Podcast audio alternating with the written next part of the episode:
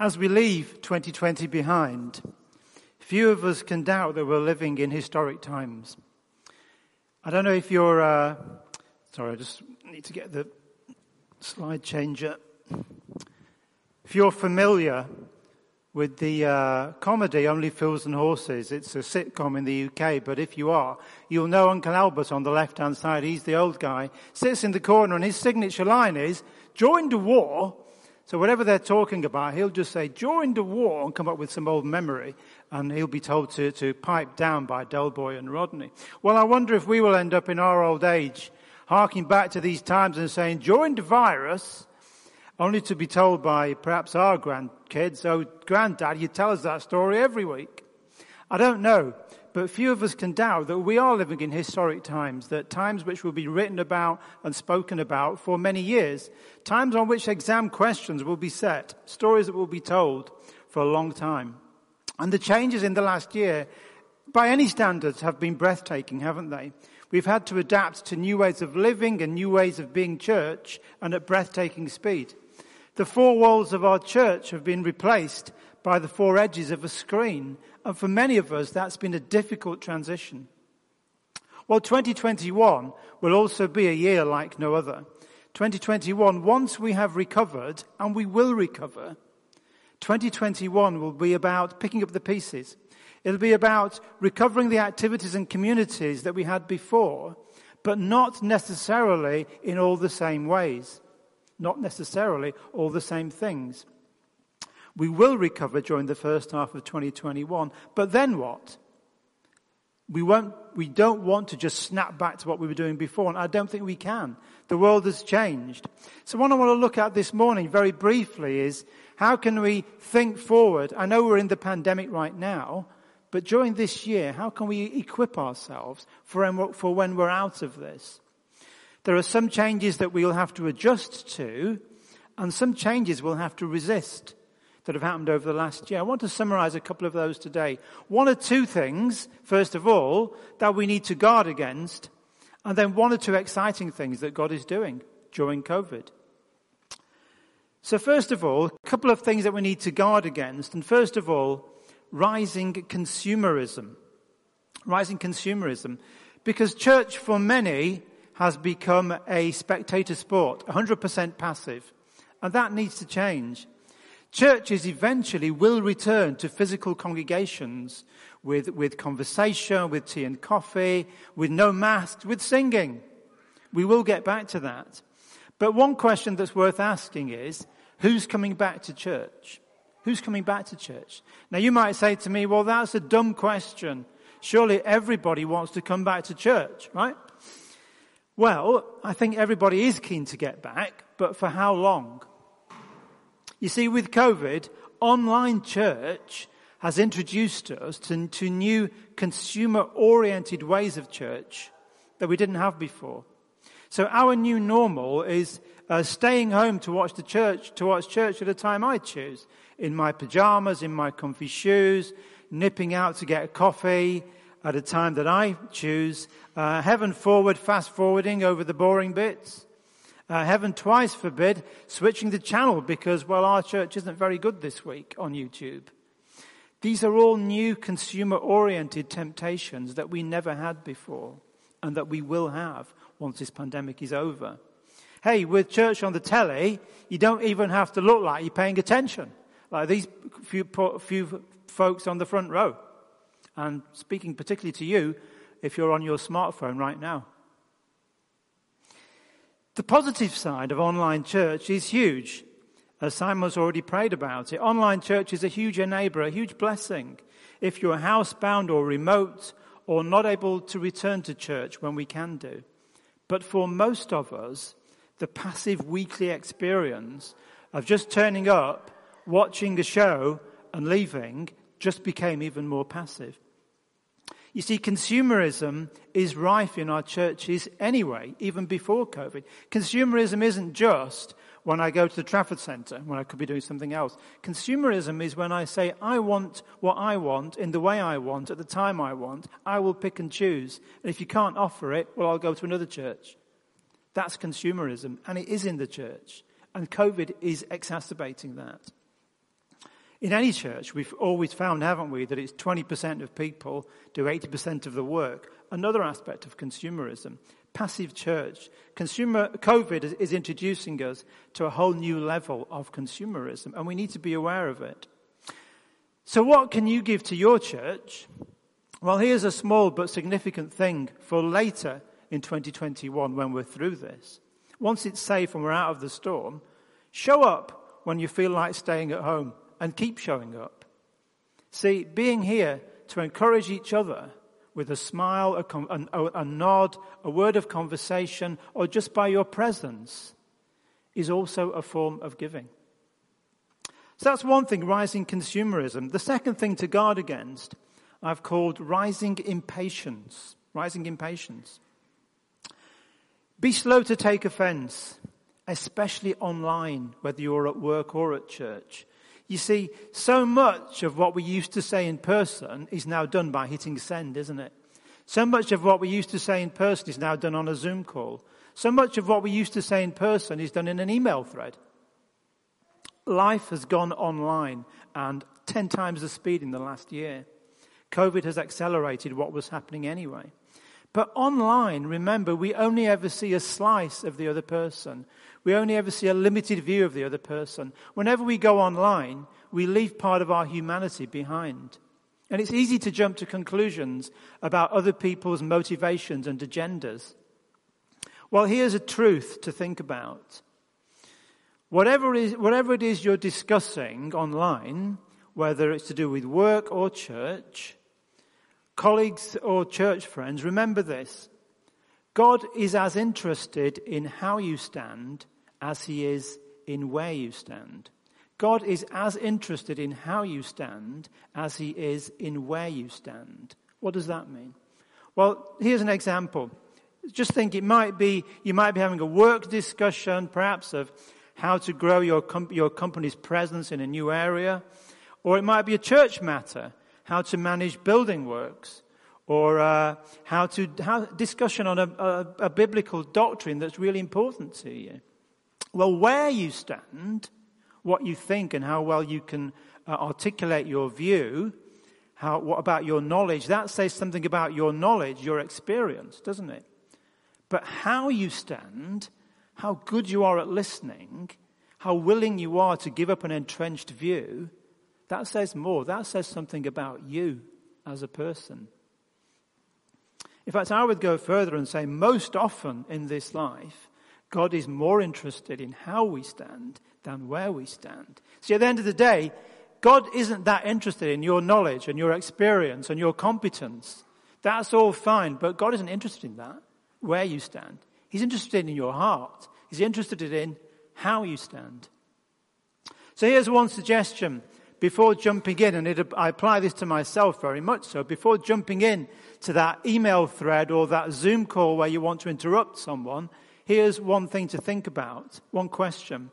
Ask yourself, before you jump in, what does the fruit of the Spirit look like online? What does that mean? Because that must apply online. Love, joy, peace, patience, self-control. That must apply. What does that look like? Okay, so that's two things to guard against. Very briefly, rising consumerism, rising impatience. But now I want to switch to look uh, for something to look forward to. Because this increasingly online world has brought many positives. So here's something to look forward to that I think has been given a, a good kick by COVID, which is rising hope in our world. You see, God's Holy Spirit during this last year has been at work in more ways than we could see or even imagine.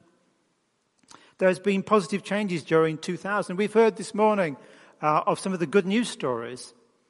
But the church also, I've mentioned it before, has, has advanced technologically probably 10 years in 10 months. There are, I've read recently there are three times the number of people on alpha courses in 2020. Uh, the Bible Study Fellowship, which I know many of you are, are, are involved in, the Bible Study Fellowship has reported a 10 times increase in downloads of their Bible Study app during 2020. While YouVersion for Kids has seen 14 million downloads, a new record in 2020. And early on in the pandemic, you remember we saw figures about right, increasing uh, numbers of people on, at online services, people attending worship services that they'd never done before. Now, the figures were great. Some of that, some of that was hype. Some of it was church tourism. So Christians who normally attend the service attending two, three, or four because, you know, we're interested and we're nosy people, right? We like to see what everybody else is doing. But some of it was real.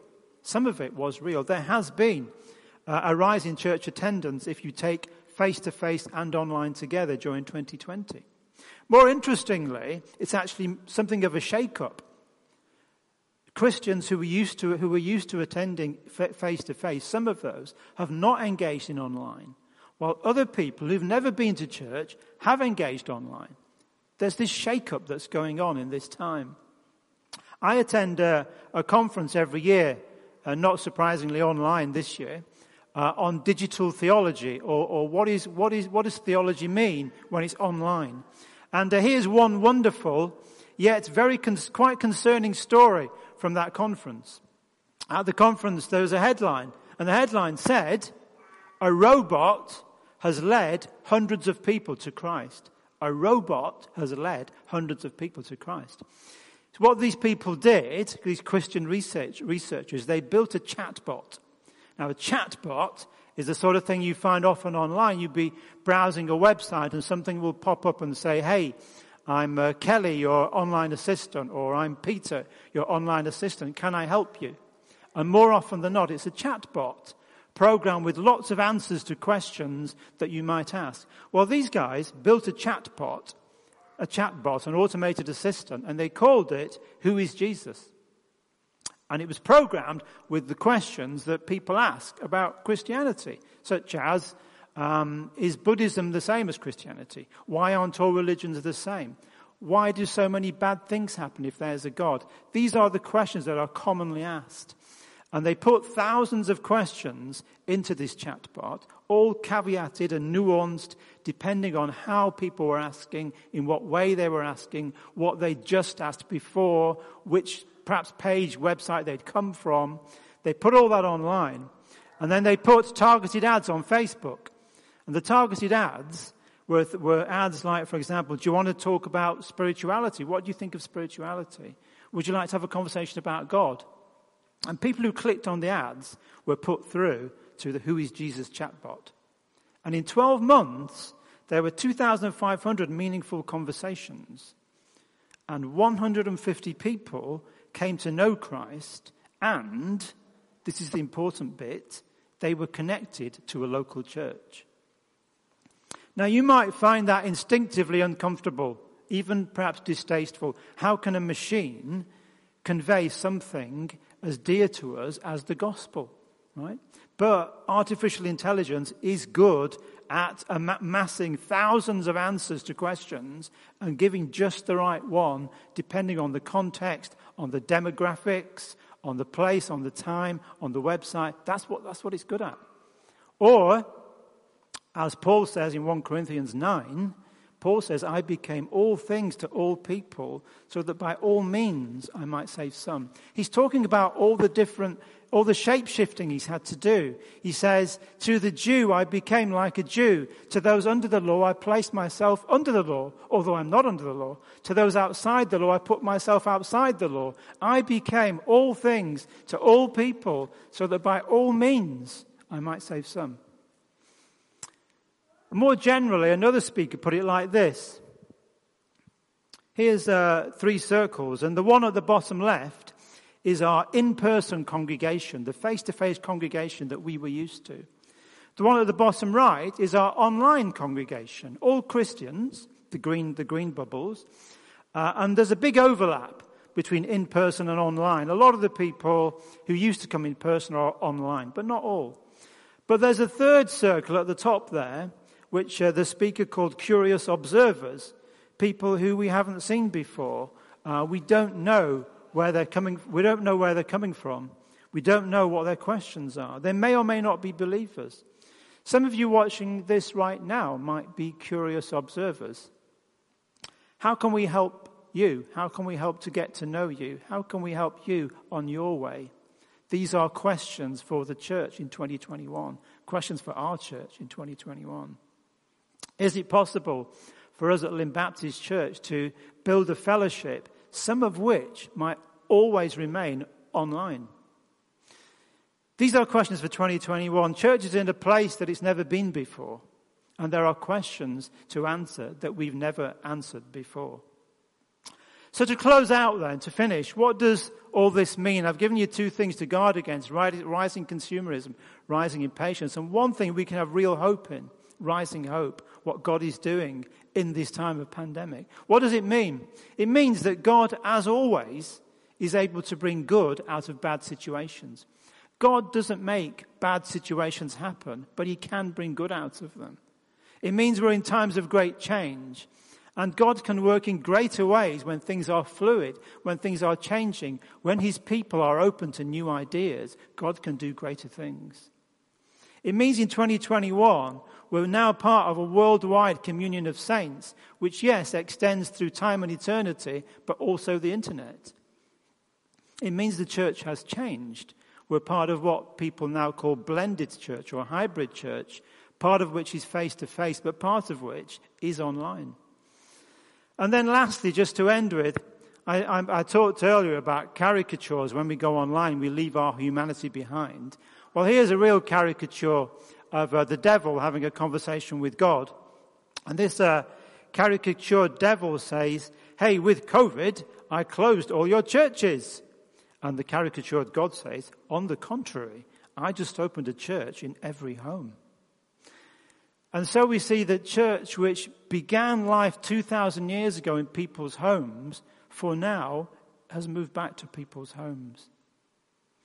It's a new chapter, another chapter in a 2,000 year old story, and it's ours in 2021 to look after.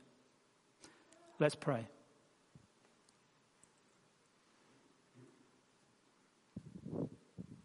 So let us hold unswervingly to the hope we profess, for he who promised is faithful.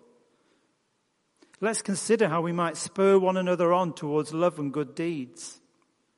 Let's not give up the habit of meeting together, online or offline, as some are doing, but instead let's encourage one, one another all the more as we see the day approaching. Amen.